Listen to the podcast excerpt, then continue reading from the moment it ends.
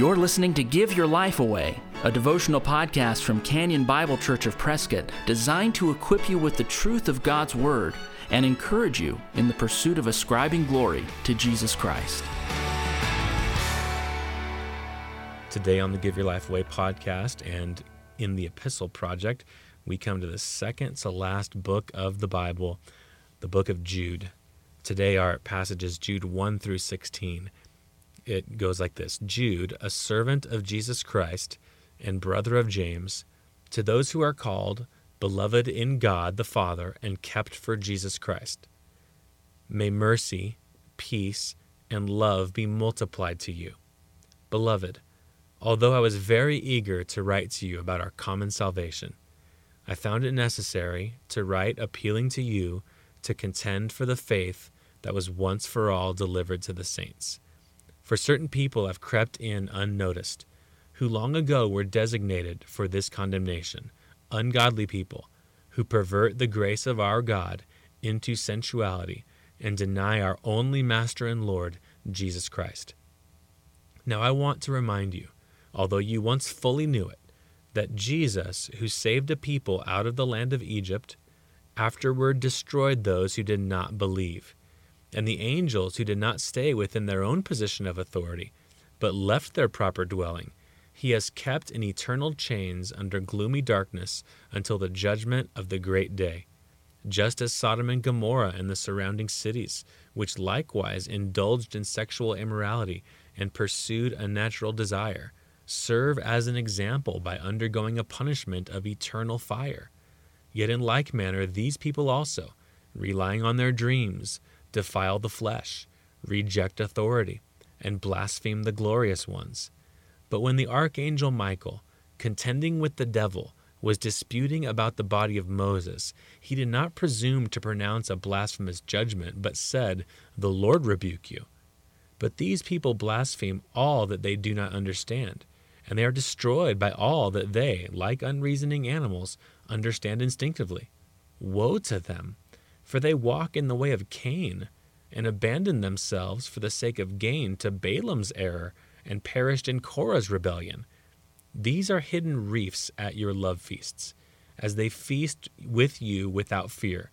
Shepherds feeding themselves, waterless clouds, swept along by winds, fruitless trees in late autumn, twice dead, uprooted, wild waves of the sea, casting up the foam of their own shame wandering stars for whom the gloom of utter darkness has been reserved forever.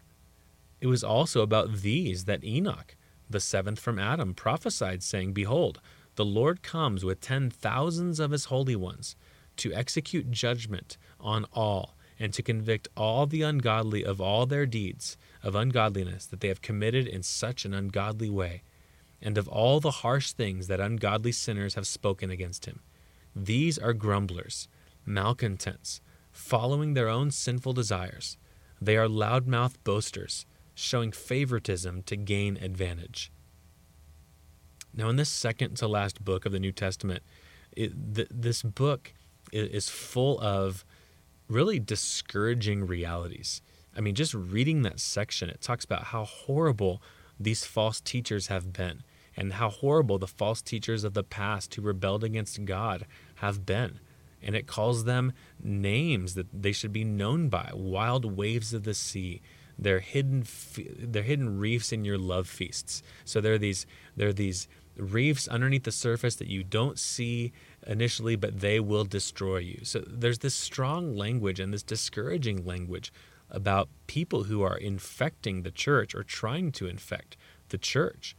And so jude is is rather really concerned here he'd much he'd he'd much rather write a different letter.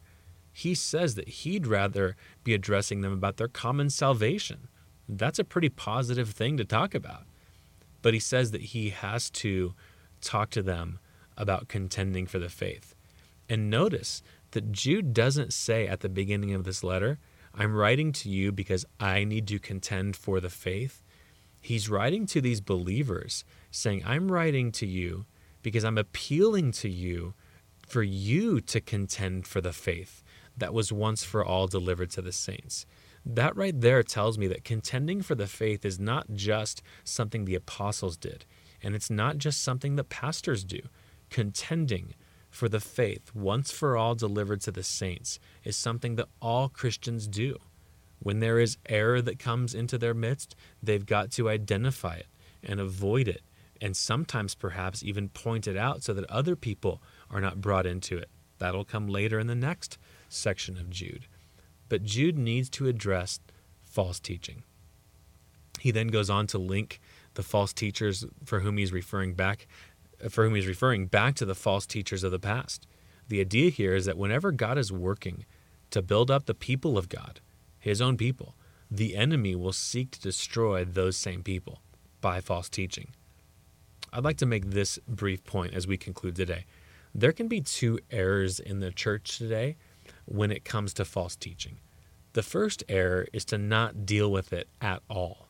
This would be an abdication of responsibility, both by the leadership of the church, the elders, and also the people. If they know of error and it's and it's going on in the church and they do nothing about it.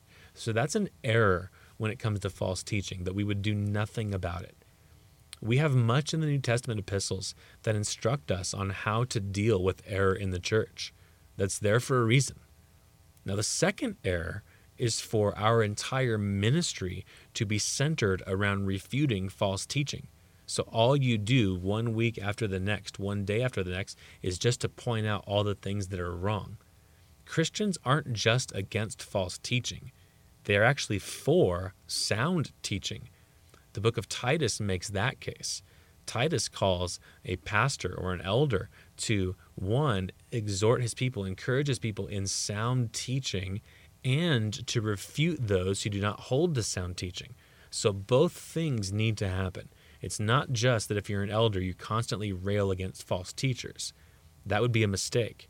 You also are called to teach sound doctrine. The heart of Jude is to write about their common salvation. So the normal plan for a church is to study sound doctrine, to study the facts about God and salvation and the end times and the Trinity and the church and all that God has for us. We should be learning those things, learning what He commands us, and learning what He wants us to do and how to obey.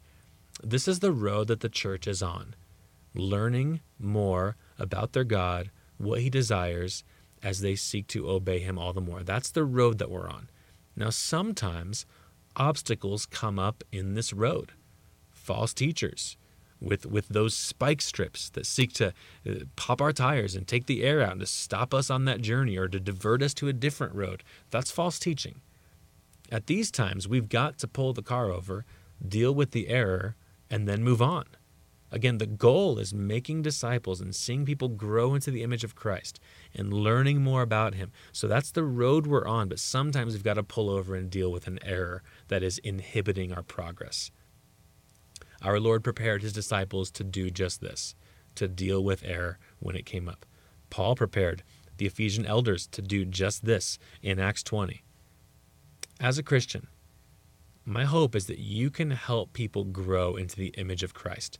And that would be your main road that you're on. As you are growing yourself, you are reaching people with the gospel, and then you are helping other Christians grow. That's the road that we're on. Knowing that sometimes error will creep into the believing community or will threaten the believing community to which you're part of.